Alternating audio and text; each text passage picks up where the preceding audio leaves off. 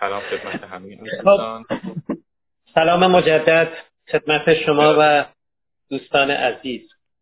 بسیار خوب من فتح بابی می کنم و بعد مشتاقم که از نقطه سنجی های شما و دیگر عزیزان استفاده کنم. زنده پس من فعلا کامنت رو آف می‌کنم و هر جا که نیاز بود باز می‌کنیم برای فتح بحث عرض می شود که شعن نزول این بحث که بنا شد من در دو نوبت در خدمت عزیزان در خانه آشنا باشم.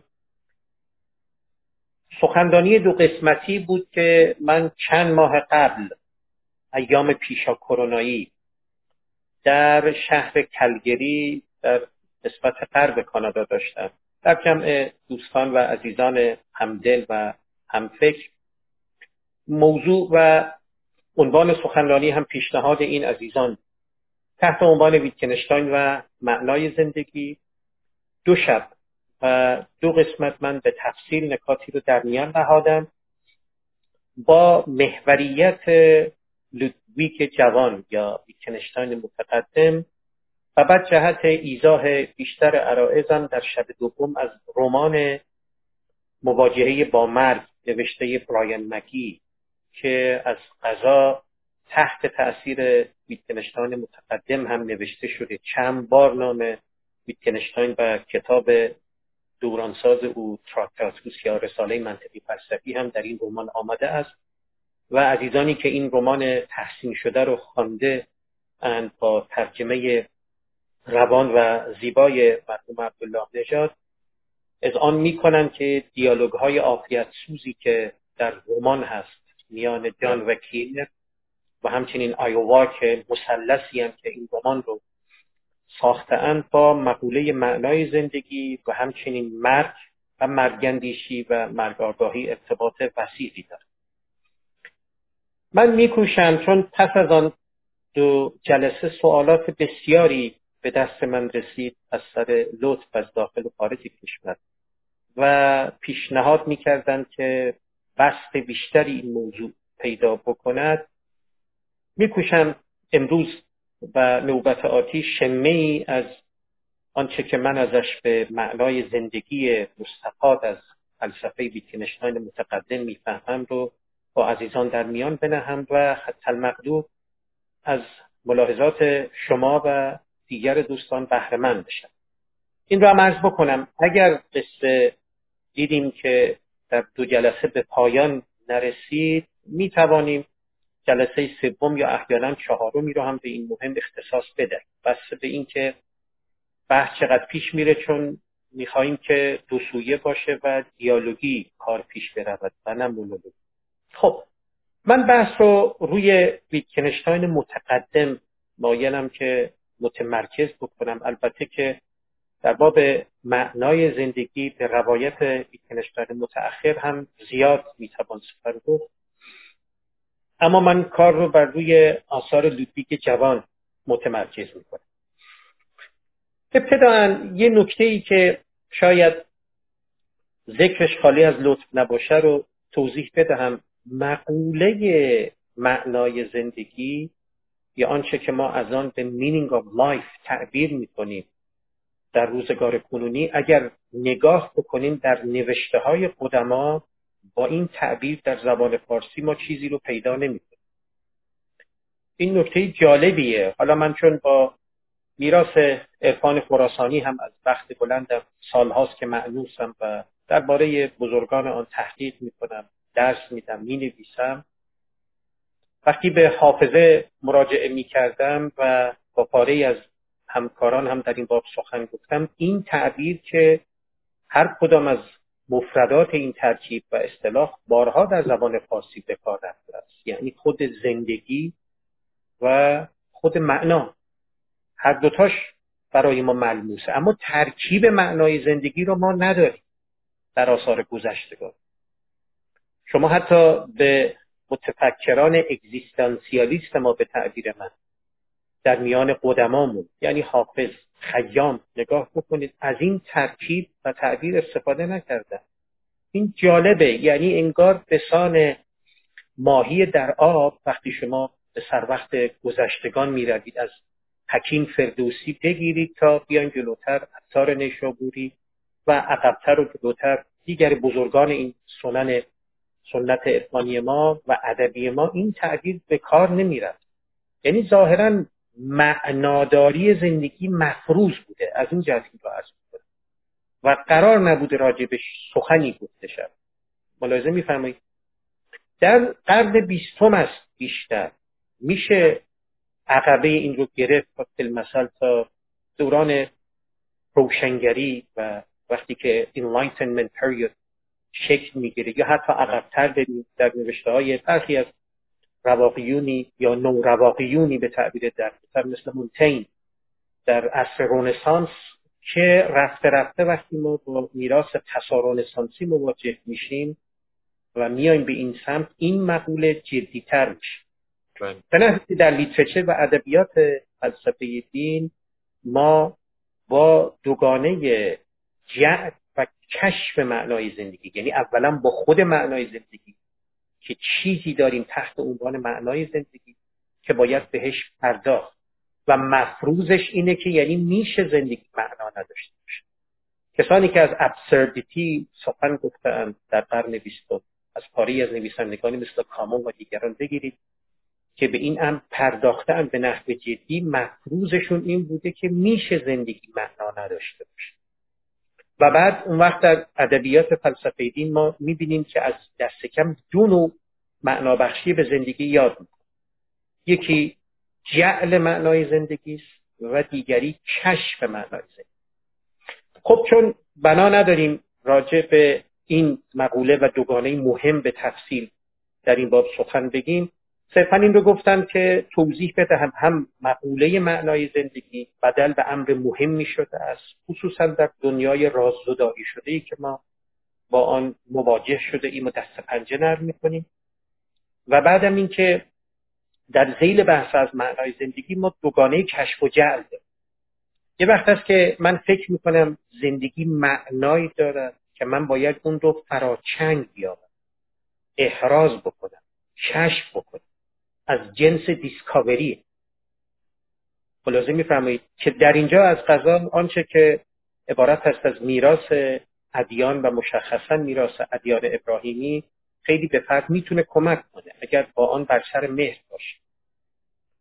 و یه وقت هم است که شما در باب جعل یا حالا تعبیر شاید بهترش برساختن معنای زندگی سخن میگید چون جعل در زبان فارسی نگاتیو کانوتیشن و بار معنای مضموم هم دارد. دیدم برخی وقتی که حالا من یا دیگران این تعبیر جعل رو برای invention به کار می‌برن ذهنشون به سمتهای دیگه میره. خب شاید برساختن تعبیر رساتری باشه. یعنی شما معنای زندگی رو باید برساز. بله. خب حالا از این دوگانه ای که ذکر کردم درگذریم لودویگ جوان چنان که من آثار او رو به دقت دیدم یعنی هم پیشا تراکتاتوس او هم رساله منطقی فلسفی که توفیق ترجمه و شرح اون رو داشتم روزگاری که ایران بودم و البته چند سال پس از اتمام کار خوشبختانه این اثر منتشر شد. در باب معنای زندگی و دقدقه های اگزیستنشیل خود هم ببخشید در باب دقدقه های اگزیستنشیل هم سخنان نیکو و تعمل برانگیزی دارد این رو علاوه بر متن یعنی در خود رساله منطقی فلسفی شما در پاره از نامه ها و نوشته های او هم که به دوستان خود نوشته است این رو مشاهده می‌کنید. مبتنی بر این است این که توضیح دادم مبتنی بر این نوشته هاست که من کوشیدم آرتیکولیت کنم صورت بندی بکنم و مقدمات و معلفه های معنای زندگی به روایت لودویگ جوان رو توضیح بدهم. زیل سه که میکوشم امشب به یکی از آنها یا حد اکثر اگر بشود دو تا بپردازیم. اگر هم از می شود مجالی بود نوبت آتی و احیانا جلسه سوم به دومی و سومی. شاید الان که فکر می‌کنم هر نوبت به یکی بپردازیم بهتره حق مطلب هم بیشتر ادا بشه بله. اولی عبارت هست از زندگی در حال. من چند دقیقه صحبت می‌کنم دیگه بعد مشتاقم که از ملاحظات شما و دوستان استفاده بکنیم. بذارید برای قصه زندگی در حال من به یه فقره از می شود از فقرات تراکتوپوس اشاره بکنم و همچنین نامه ای که او در جایی نوشته است و من این رو در نامه های دیدم. اخیرا هم خوشبختانه دیدم که نامه های او منتشر شده به زبان فارسی. پاره از نامه هایی که نوشته بود رو من دیدم. دوستی برای من فرستاده. البته کتاب رو دیدم یعنی آگهیش رو. خود کتاب به دستم نرسید. و من اونقدر که می‌فهمم سه تا معلفه داره معنای زندگی. می شود در لسان ویتکنشتاین یا بگیم زندگی ابدی به تعبیر دقیق است سه تا معلفه داره که زندگی ابدی هم انان با معنای زندگی. بله. یعنی اگر بخواد ویتکنشتاین از meaning of life به توضیح که گفتم سراغ بگیره این رو ابتداعا در eternal life می‌بینه یعنی زندگی ابدی. این هم انان است با معنای زندگی. یعنی به تعبیر دیگر اگر از لودویگ جوان بپرسید چه زندگی معنا داره است؟ اون می‌گوید زندگی ابدی زندگی معنا داره. و بعد برای توضیح زندگی ابدی میشه گفت که از سه معلفه یاد می‌کنه. یا میشه اون سه معلفه رو استفسار کرد و معطوف به زندگی ابدی از منظر ویتکنشتاین دید و انگاش یکی زندگی در حال دومی زندگی درونی و سومی زندگی بیپرسش. این تعابیر عینا در رساله منطقی فلسفی و نوشته های او به کار نرفته. اشاره کردم صورت بندی من از آنچه که خوانده ام اما تصور می‌کنم این سه معلفه می‌تونه پوشش بده توضیح بدهد آنچه که او از مقوله زندگی ابدی و معنای زندگی در کارهای متقدم خود مراد کرده است. خب بذارید اون نقل قولی رو که ذکر کردم برای عزیزان قرائت کنم. این رو از کتاب ویتکنشتن و حکمت نوشته دوست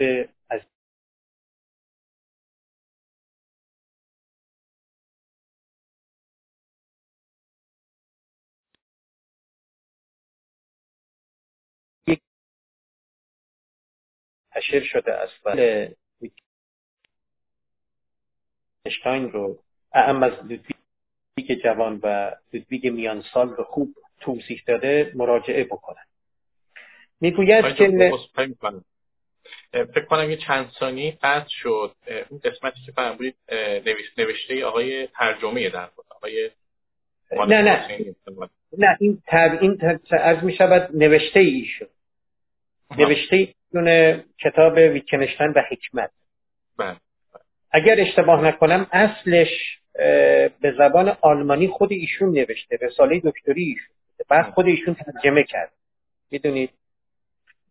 مثل می‌زنم مثل اون کتاب آم در اخلاق من که در واقع ترجمه و بازنویسی اون به زبان فارسی است رساله دکتریم در انگلستان. یعنی معلف و خود فرده که کار خودش رو ترجمه می‌کنه از زبان مبدع به زبان مادری و قومی که در اینجا مقصد میشه. من این چنین یادمه. خب روزگاری که من تراکتاتوس رو ترجمه می‌کردم و مشغول نگارش شرح آن هم بودم با ایشان گفتگوهای بسیاری داشتیم و خوشبختانه توفیق مقابله کل متن انگلیسی با آلمانی و ترجمه فارسی من رو هم داشتیم. باری مرادم اینه که تقریبا مطمئنم که اون اثر از رساله دکتری ایشان به فارسی برگردانده شده به قلم خودش. خب این فقرات رو در نظر بگیرید.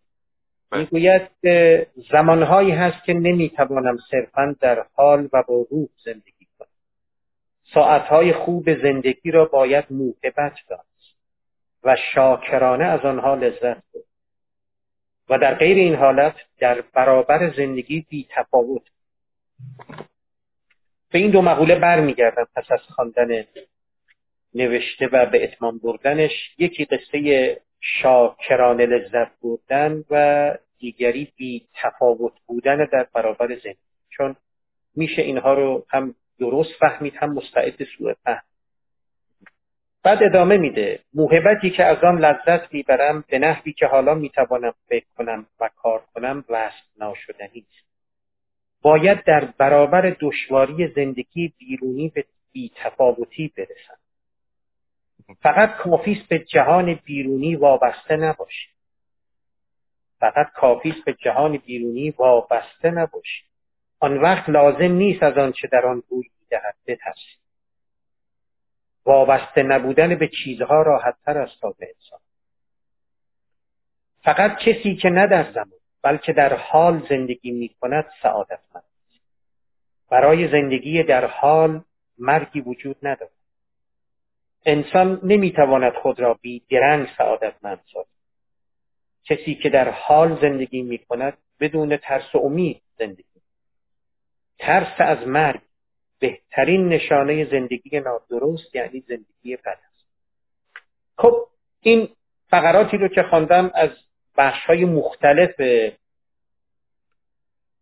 کتاب ویتکنشتن و حکمت برگرفته شده اما چنان که ملاحظه کردید انسجامی داره و معطوف به بحثیرت های ژرف لودویگ جوان است. ناظر به این که مقوله معنای زندگی چه معلفه هایی داره. اتفاقا اون ایام که من این رو می نوشتم کتاب رو البته تفتنی با آنچه که الان میگم نداشتم. برام جالب پاره ای از مزامین رواقی که در این نوشته های بحثن ریزش کرده دقیقا احسن قصه بی تفاوتی و شاکرانه بودن شاکرانه زیستن به تعبیر دقیق. احتمالا این تعبیر شاکرانه ما رو به یاد شعر مشهور شاملو هم می اندازد که به نوعی تنین رواقی دارد که فرصت کوتاه بود و سفر جانکاه. بود اما یگانه بود و هیچ کم نداشت. به جان منت پذیرم و حق گذارم چنین گفت. بامداد خسته. و پیش از آن می‌گوید که شعر در آستانه است دیگه. ملاحظه می‌دانید ملاحظه می‌کنید. رقصان میگذرم از آستانه اجبار. شادمانه و شاکر. این بخش از شعر من رو گرفته و فکر می‌کنم کم نظیر در زبان فارسی. رقصان میگذرم از آستانه اجبار. شادمانه و شاکر. بعد میاد پایین تر فرصت کوتاه بود و سفر. جانکاه بود. اما یگانه بود و هیچ کم نداشت. به جان منت پذیرم و حق گذارم. چنین گفت بامداد خسته. این تعبیر شادمانه و شاکر به شاملو به کار برده می‌بینیم که ویتکنشتان هم ازش یاد می‌کنه که ساعتهای خوب زندگی را باید موهبت دانست و شاکرانه از آنها لذت و در غیر این حالت در برابر زندگی بی تفاوت همون چه که الان شما هم اشاره کردید اینکه در برابر دشواری زندگی بیرونی به بی تفاوتی برسید. این بی تفاوتی قدری احتیاج به توضیح داره بله. در کنار اون شاکرانه و شاکر بودن که من اینا رو میگم به مسابقه مقدمه بحثمون راجع به اون سه معلفه زندگی در حال زندگی درونی و زندگی بی پرسش.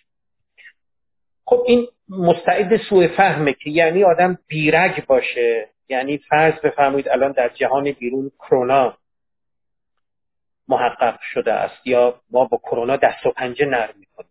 مسئله شر رخ نماید و پر از گیر و گرفت و درد و رنج. یا به عنوان نمونه حادثه مولمه و عرض می شود سبعانه پرپر شدن دختر نازنین سیزده ساله رومینا که معل در کشور ما زیل قتل های ناموسی قرار می‌گیره و کم نیست امیدواریم کمتر بشه. خب من ایرانی که زندگی می‌کنم نسبت در جامعه خودم یا بیرون از ایران ولی دل مشغول اون مرز و بومم نسبت به این مقولات باید بی تفاوت باشم. یا اگر هموطنانم گیر و گرفت های معیشتی دارن مشکلات اقتصادی دارن اینا مهم نیست.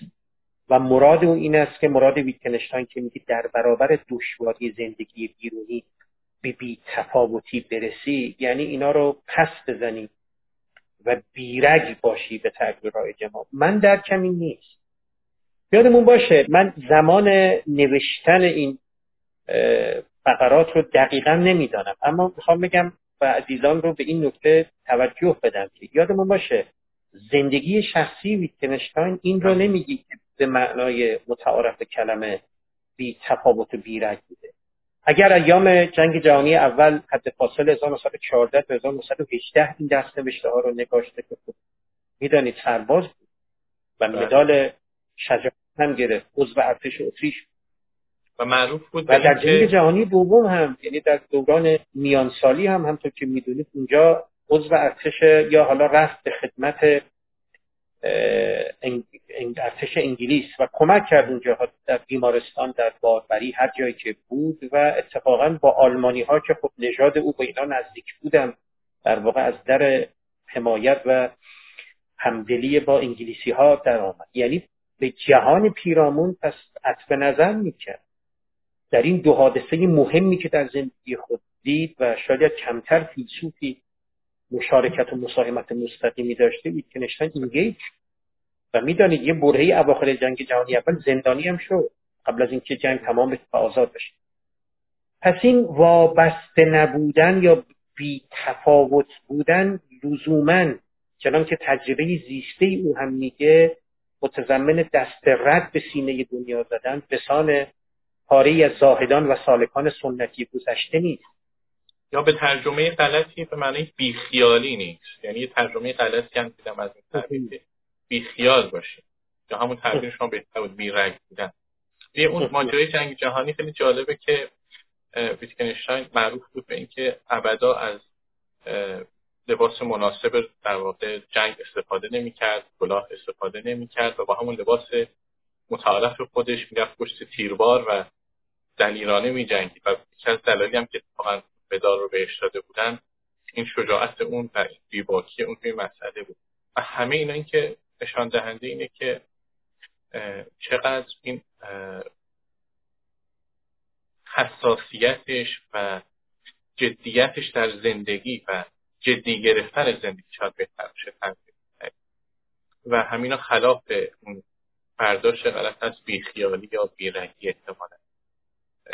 چون نشان شما بهتر که نمیشه مثل دیگر فیلسوفان خیلی راحت نظر و عملش رو جدا کرد. یعنی انگار یک شخصی بود که واقعا عامل به علمش بود و اساسا زندگیش هم بخشی از فلسفهش بود و خودش هم به نحو این رو میگه در بله. بله ممنونم. خب حالا توضیح بیشتری اگر می‌خواید بدید در این باب بفرمایید. زنده باشید. نه همین فقط خواستم اشاره بکنم به این مسئله که این متن زندگی ویتکنشتاین ابدا به نظرم خارج از فلسفه ویتکنشتاین نیست. حداقل راجع به ویتکنشتاین نمیشه این معامله رو به راحتی انجام بده بله موافقم با شما. که خوبی اشاره کردید. یعنی زندگی او متنش یا آنچه که بهش باور داشت رو در مقام نظر با آنچه که در عمل محقق شد ارتباط وثیقی داشت. خب این رو بعدا theorize هم کرد دیگه. می‌دانیم یعنی به ویتگنشتاین متأخر که می‌رسیم مفهوم practice حالا به تعبیر فلسفی کلمه یه نقش constitutive و normative داره در فلسفه. یه نقش قوامبخش و هنجاری که هم در باب نحوه پیدایی و سربرآوردن معانی واژگانه و هم به معنای موسع کلمه language ی که با game یا بازی زبانی و نحوه زیست اینا همه مفاهیمی که او برساخته یا شباهت خانوادگی اینا تماما با قصه practice ارتباط بله. فلسفی و چنان که عرض کردم constitutive و normative داره بله همینا هم بوده احتمالا که به حال او که بارقه های نبوغ درش موج می‌زده. این تجربه زیسته او رو به این سمت سوق داد که پس از سپری شدن دوران گذار و روزگاری که در کمبریج مستقر شد خود فلسفه نوینی رو در اندازد. بله اتفاقا این ویتگنشتاین متقدم خب شما بهتر می‌دانید که از بیمعنایی بسیاری از دعاوی هنجاری یا متافیزیکی بگیم بهتره. چون همپوشانی ندارن حرف می‌زد و اون جمله معروفش که درباره آنچه نمی‌توان سخن گفت باید به سکوت گذشت. این نگاهش که وقتی خب انگار واقعا بهش عامل بود. در ویتگنشتاین متأخر دیگه سعی کنه که مفهوم practice رو بیاره دیگه. که پس راجبش حرف نزنیم. بیایم عمل کنیم. بیایم بورزیم و مفهوم صدق مفهوم اخلاق مفهوم دین و همگی اینها به نحوی نشان دهنده این اگر این evidence رو بخوایم جدی بگیریم این هست که اساسا همه اینها به نحوی یک برساختی است از در واقع نحوه مواجهه من با عمل و هر چقدر من جلوتر برم. این فهرست های ایکس ساز من حالا در اینجا ایکس می‌تونه دین باشه اخلاق باشه حتی متافیزیک باشه ساخته میشه. و از این جهت برای من جالب هست که نوید میشه متقدم که وقتی میگه نباید حرف بزنی حتی خب کلی حرف می‌زنه مطاد در مقام درجه دوم که صحبت ولی بعدش یعنی این این متأخر و متأخر اینقدر فاصله نداره که بگیم این در واقع پژوهش های فلسفی چیزی است در عرض در واقع رساله منطق فلسفی. گویی ادامه اون نگاه رساله منطقی فلسفی که نباید سخن گفت لازمش اینه که پس بیایم در به سراغ کاوش های فلسفی و کاوش هم که تاکیدش همگی بر روی مفهوم practice هست. بله نکته خوبی اشاره کردید. اتفاقا من همون ایامی که شرح رساله منطقی فلسفی رو می خب به literature و ادبیات بحثا مفصل مراجعه کردم و یادم هست روزگاری که انگلستان هم تحصیل می‌کردم استاد من هم شارح توانمند ویتگنشتاین بود و سالها شاگردی مایکل دامت رو در آکسفورد کرده بود که او هم شاید بزرگترین شناس قرن بیستم بود. باری این rupture و continuity یا بگیم گسست و تداوم میان دوره اول ویتکنشتاین و دوره دوم او خب دستمایه تحقیقات متعددی بوده است. من در برخی از کنفرانس های سالانه که شرکت می‌کردم در اتریش و خب پیپرهای مختلف و رنگارنگی خوانده می‌شد چند سال که از آن چهار پنج سالی که من رفتم چند نوبت که خیلی از اسکالرهای مشهور کنشتاینی از افریقا و اروپا حضور داشتن. یادم هست که یکی دو مورد همین مقوله از می شود که کانتینیوتی و راپچر بحث بود. و این نکته که شما میگید برخی از پیپرها می‌دیدم که برخی داوریشون همین بود به نوع که اگر اشتباه نکنم هوتو نامی که یکی از ها که کتابی هم در این باب نوشته و این کانتینیتی رو به همین معنا حالا نمی‌خوام دیگه وارد جزئیاتش بشم اما همین بله. میزان که اگر اون فقره انتهای رساله رو که اشاره کردید به درستی درباره آنچه نمی‌توان سخن گفت باید به سکوت از آن گذشت که حالا خود این سکوت رو چگونه میشه فهمید من در مقاله سکوت در تراکتاتوس چهار نوع قرائت و می‌دانید روایت از خواندنی هم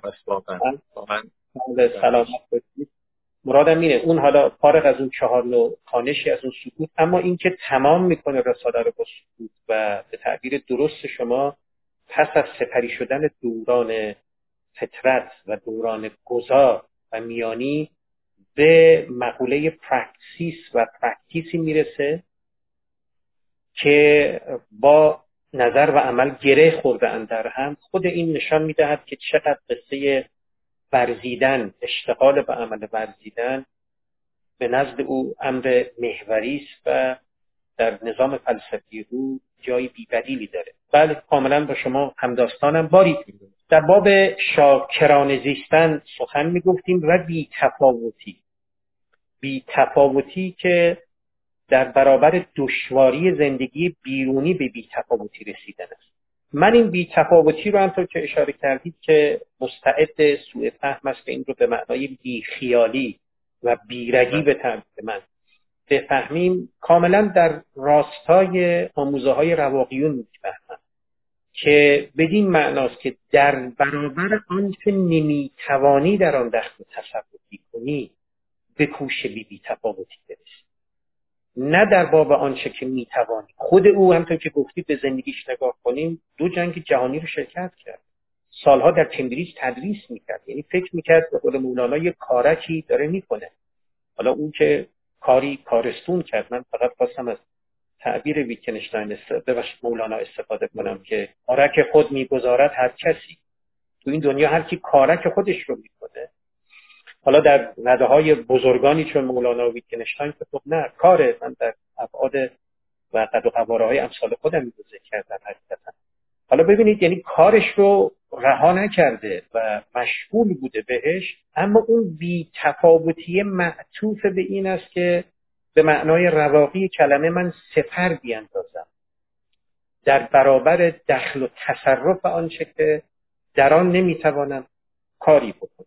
به قول حافظ بشنو این نکته که خود را ز غم آزاده کنی خون خوری گر طلب روزی ننهاده کنی.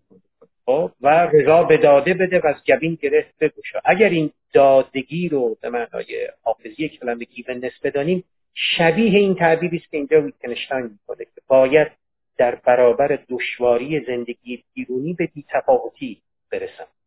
فقط کافی به جهان بیرونی وابسته نباشید خیلی تعبیر جالبیه. نمیگه مشغول به جهان پیرامون نباشی. نمیگه اعراض کنی از جهان پیرامون مانند زاهدان.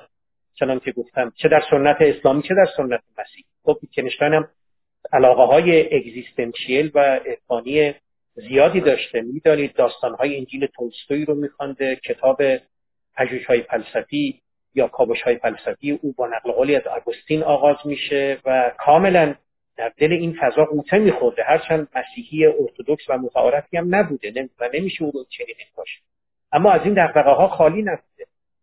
و به همین خاطر می‌دانسته خوب می‌دانسته که در سنت مسیحی بودن از می راهبانی که کشیش هایی که اهل اعراض از دنیا و دست رد به سین دنیا می‌زدن. او از این حرف نمیزن میگه کافیست به جهان بیرونی وابسته نباشید اون وقت لازم نیست از آنچه در آن روی می‌دهد بترسی. یا دست کم اگر بگیم لازم نیست بترسی میشه این چنین گفت که ترس کمتر میشه. اینو میشه گفت.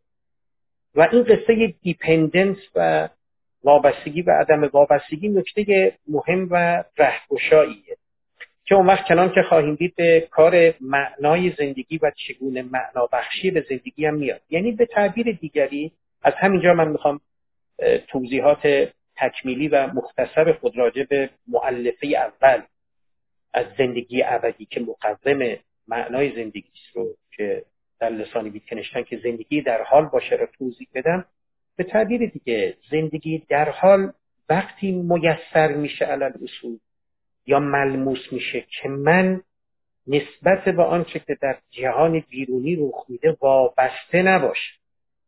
یعنی می‌تونه اونجا رخ بده.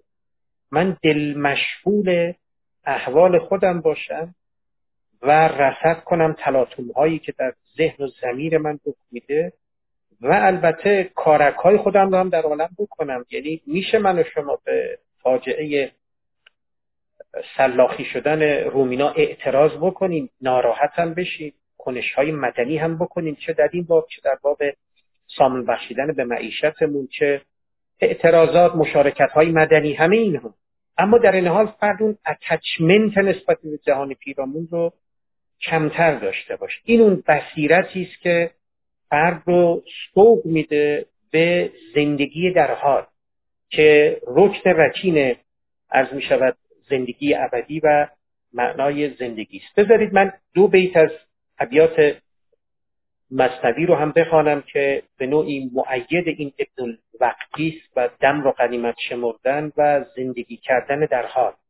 که البته سخن گفتن ازش ساده است یا دست کم سقیل نیست اما محقق شدنش کاری است که ممکن است زمان ببره تا محقق بشه در من و شما. صوفی ابن الوقت باشد. ای رفی نیست فردا گفتن است. شرط طریق تو مگر خود مرد صوفی نیست هست را از نسیه خیزد نیست سپهری هم که می‌گوید زندگی آبتنی کردن در حوسی اکنون است همین رو می‌خواد توضیح بده و شاید شرط لازم برای محقق شدن زندگی در حال که قوام بخش معنای زندگی است همون تنظیم رابطه و وابستگی خود. با جهان پیرا یعنی به میزانی که من وابسته هم به جهان پیرامون که البته معلفه های متعددی که بیرون از اختیار ماست نحوه رابطه ما با جهان پیرامون رو رقم می‌زنه. در این تردیدی نیست.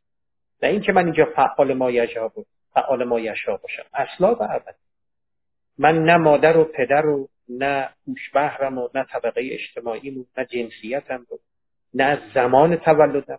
من و شما می‌تونستیم دوران قاجار به دنیا بیایم یا صد سال دیگه به دنیا بیایم یا فلانی مادر و پدرمون نبود بهمانی بود. و تو خود حدیث مفصل بخوان از این مجمل. این امور ما رو البته تخت بند زمان با کرد.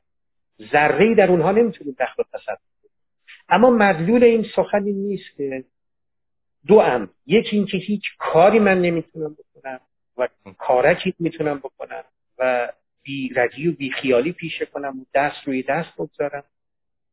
این از یه حیثی و از حیث دیگری هم من اون اتچمنتی که معطوف به اینه که من خیلی می‌تونم دست و تصرف در دنیا بکنم و جهان پیرامون رو به سان مومی در نظر بگیرم که خیلی کارها می‌تونم با بکنم. اون رو هم از می شود این تصویر رو هم باید فرو بنهم که سخنان ژرف رواقیون نو رواقیون و فیلسوفی مثل ویتکنشتاین که محل بحث این جلسات ماست خب ظاهرا به این بصیرت رسیده بصیرت که در تجربه زیسته آدم دیزش خب بفهمید شما.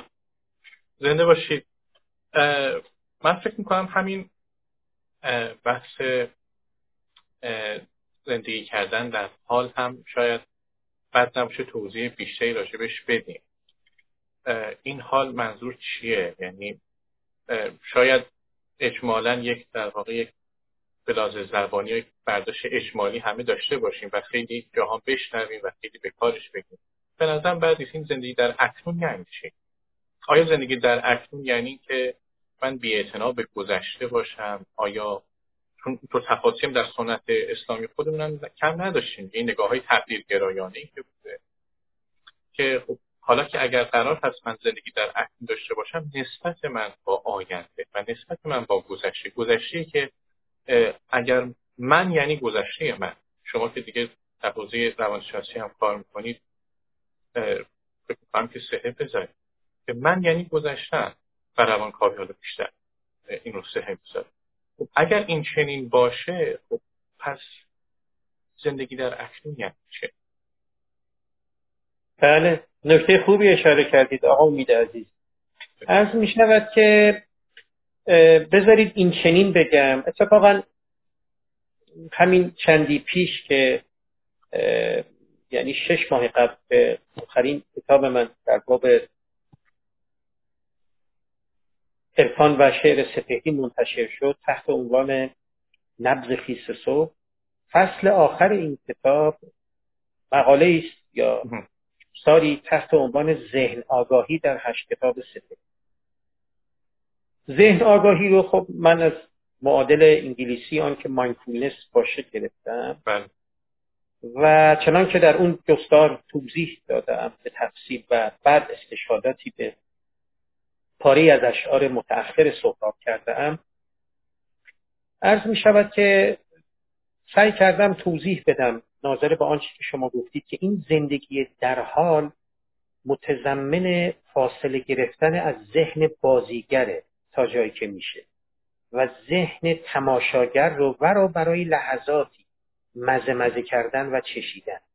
اینکه سهراب در یکی از اشعار دفتر حجم سبز فکر کنم در گلستان است که میگه پشت تبریزی ها قفلت پاکی که صدایم من چه سبزم امروز و چه اندازه تنم هوشیار است. نکند اندوهی سر رسد از پس او من این تعبیر هوشیار بودن تن و قفلت پاک رو با مایندفول بودن که متضمن پس زدن و دست رد زدن به سینه گذشته از میان رخت بربسته و آینده نیامده می‌بینم. کار سختیه اما نشدنی نیست. یعنی از خود این سخنان بزرگان و توضیحاتی که در باب مایندفولنس مشخصا داده اند به ما در این دهه ها فکر می‌کنم زندگی در حال رو باید این چنین فهمید. ببینید بذارید این چنین بگم این رو. به یکی از غزلهای مولانا هم یه استشهادی بکنم. بدون اینکه بخوام بگم اون بزرگوار نه او نیازی داره نه من چنین درکی دارم چنان که می‌دانید که بگویم این حرفهایی که متأخرین زده رو باید در آثار او جستجو کرد و بله. دچار خطای زمان پریشی شد. نه. اما چون در پرسش شما بود خب می‌دانید اشاره به روانشناسی و عرض می شود که تعلق خاطر و کارهای من در این حوزه کردید. ببینید ما اگر دو دسته کم دو تا از mental ایشوز رو یا mental health issues به تعبیر دقیق مسائل و معضلاتی که با سلامت روان گره خورده اند بدانیم یکی از این دو عبارت هست از اضطراب و دیگری افسردگی.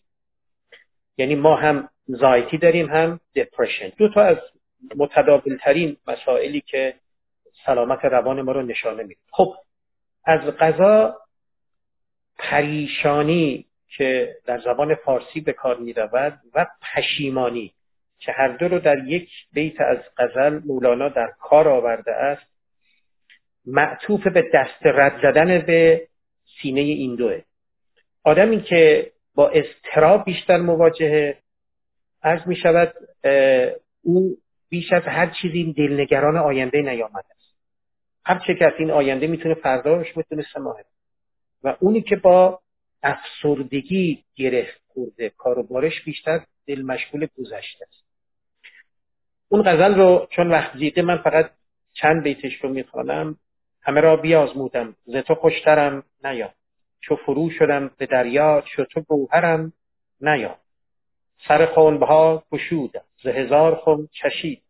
چو شراب سرکش تو به لب و سرم نیا ز پیت مراد خود را دو سه روز ترک گفتم چه مراد ماند از آن پس که میسرم نیا تا انتهای قصد برو ای تن پریشان.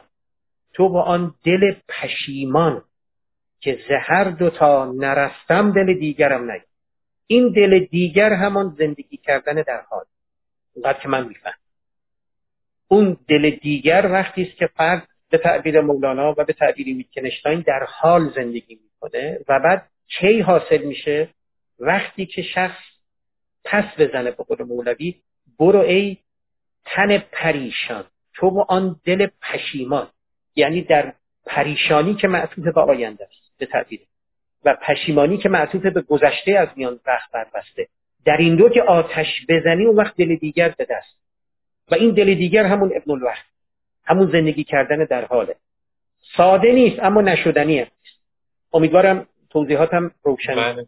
بله. بوده شاید همون در واقع تعبیر کلیدی که به کار بردید که ما قدری از اون موضع تماشاگر و درجه دوم و بیرون گودی کاهش بشیم و وارد بشیم و وارد زندگی بشیم وارد متن زندگی بشیم.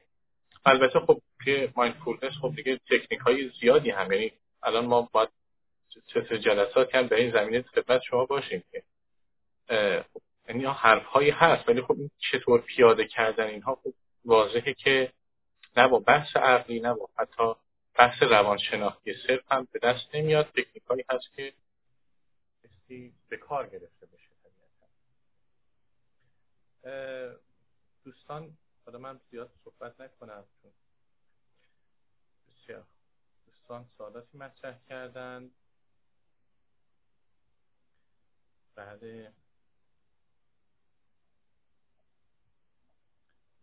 بله یک سوالی دوستون پرسیدن. اگر من یعنی گذشتم چطور می شود تناقض ظاهری با علم بودن را توجیه کرد و این موارد را یک جا جمع کرد؟ یک پرسش از حالا من چند تا رو مطرح می‌کنم. اونایی که بله. اگر هم پوشانی دارن. بله سوال دیگه هم شبیه به این هست که با توجه مشکلی در آینده هست چگونه میشه انتظار وقت بود؟ چیزهایی از این اینا باید در واقع کارگاهی روانشناختی دوستان در خدمت های دباغ بریم. این رو نمیشه راحت بله اگر آیا اگر همه ما به عنوان توده مردم قائل به زندگی در حال باشیم و عدهای معدود قائل به این مسئله نباشند آیا کم تأثیری این توده مردم منجر به پیشروی ناعدالتی از جانب معدود انسانهای قدرت طلب نمی شود؟ نم ازم سوال خوبیه چون یکی از تفاصیل نادرست از این مثلا همین هست که ببخشید اون بخش عدالتش رو یه بار دیگه اشاره کنید که بله. اگر ما آیا این کم تأثیری این توده مردم منجر به پیشروی ناعدالتی از جانب معدود انسان قدرت طلب نمی حالا بگیم انسان قدرت طلب نمی شود بله. از می شود که من همطور که شما اشاره می کردید سعی کردم من یه یادداشت هم بردارم به برخی از پرسش های دیگر هم ذهنم چشمم ببخشید خود یکی راجع به قصه رومینا و اینها هم که حالا خیلی حاشیه‌ای در عرایز امروز من به بحث مطرح شد اشاره کرده اند کاری از عزیزان و در باب قصه ابن الوقتی و نسبتش با عرض می شود که معنای زندگی و دیدم راجع به حیات عاطف حمایت ببخشید. ببخشید قصه آموزش پرورش و اینا رو هم طرح کرده بله. بودن دو نفرم ذهن من ببخشید چشمم دید که راجع به مفهوم صدق نزد ویتگنشتاین یا فلسفی بله. هم من خواستم بله. من از همون نکته اولی که شما اشاره کردید بگم اتفاقا در برنامه بی بی سی که من راجع به رواقیون 7 ماه پیش در لندن داشتم و ضبط کردیم شاید کاری از عزیزان اون رو دیده باشن اونجا هم مهمان دیگری که خب عقبه چپ داشت و از اون سنت آمده بود همین اعتراض رو به نوعی مطرح کرد که خب پس مدلول این سخنان چی میشه؟ حالا ایشون در سطح کلان به نظام کپیتالیزم نگاه می‌کرد و گیر و گرفت هایی که داشته و اینکه یه جور دعوت در خود روی نمیشه حالا ابن الوقتی یا حالا اون نگاه رواقی که امروز بهش اشاره کردیم. من نمیگم کار ساده است یا پاسخ شسته هم در جیبم نیست که بگم و اینجاها حقیقتش هرچی که پیشتر میرم و مطالعه می‌کنم سنم بیشتر میشه به تو بر تو بودن مناسبات اجتماعی و امر اجتماعی و توسعا سیاسی می‌رسم. می‌خوام بگم اینو از اینجا درس کردم که بله دل مشغول عدالت البته باید عدالتی که توضیحی باشه و چنان که در عرائزم بود به نقد مدنی در جامعه مدنی هر کسی به قدر وسعش اعتراض بکنه در رفع نابرابری ها بپوشه. این البته امر نیکوییه و بلکه ضروریه و بلکه ضروریه در این حال من فکر نمی کنم منطقا یا حتی عملا میان این دو منافاتی باشه که اگر کسی به یکی بپردازه به دیگری بالمره نمی‌تونه بپردازه. ببینید بله متوجهم به حال تقسیم شغل و کاروبار تو دنیا. یک کسی ممکنه فعال مدنی باشه یا فعال سیاسی باشه بیشتر اوقاتش معطوف به این امور باشه. خیلی هم مبارکه. خیلی هم کمک می‌کنه به کاستن از در دورنج آدمیان. در هر جای دنیا که باشن البته به شرطی که خود متضمن نقص حقوق دیگران نباشه. یا پریویلیج ها و برخورداری هایی که فلانی داشته باشه من نداشته باشم. در اصلی سیاست در گرفتن پست همه چی.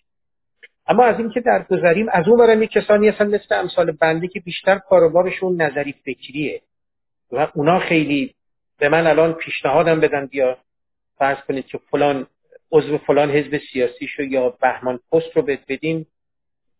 رغبتی ندارم و عرض می شود که از می شود که خب اون آمادگیش رو هم ندارم. در این حال و سکیلش و مهارتش رو ندارم. هر دوتاش با هم. می‌خوام بگم این امور تو دنیا متکثره. هر کی هم کار خودش رو می‌کنه. هر کسی هم کار خودش رو می‌کنه. در این حال من منطقا و چنان که ارز کردم عملا منافاتی نمی‌بینم. که من دل... دو دقیقه فرصت داریم. بله. ها بله. دلی معطوف به این امور داشته باشن و در این حال به ذهن آگاهی هم معطوف باشن و در راستای کاستن از اتباع تموجات ذهنی هم همت بگذارم.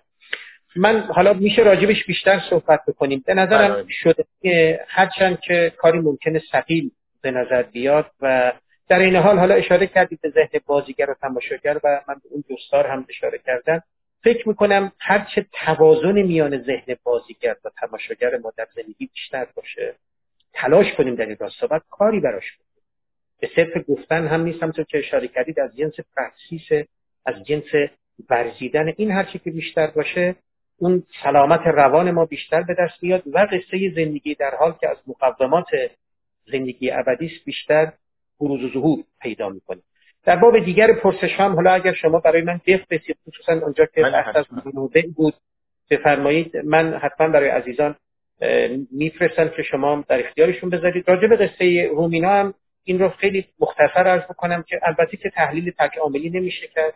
من در نوشته هم که دیروز در این باب منتشر کردم. به اختصار آوردم که علمان های جامعه شناختی روان شناختی داره و قطعا زو ابعاد رو من هم به خیلی بخش خوردی از آن اشاره کردم. اشاره به آموزش پرورش که کرده بودن قطعا مهم قطعا مهمه و تا چنین تحولاتی رخ ندهد ما پدرهایی در آینده نخواهیم داشت که این چنین سبعانه و به نظر من ناموجه به مقولاتی چون ناموس و غیرت و اینها نگاه نکنیم.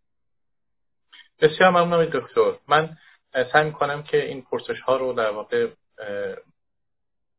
یادداشت بکنم برای شما بفرستم که حتی تو جلسات بعدی هم بیشتر بهش بپردازیم. من فکر می‌کنم که در واقع کسی که بخواد قدی سماجت بیشتری کنه بیشتر دلیل از شما بخواد در راستای سازگاری پرداختن به عدالت و در این حال در حال زیستن و ذهن بله. بودن و اینها. چون از خودتون اشاره کردید که نیازمند بحث بیشتری هست و باید به نظرم چون یک نقد چیزی هست یعنی رایجی هم هست مشهورم هست و نمیشم گفت خیلی راحت در واقع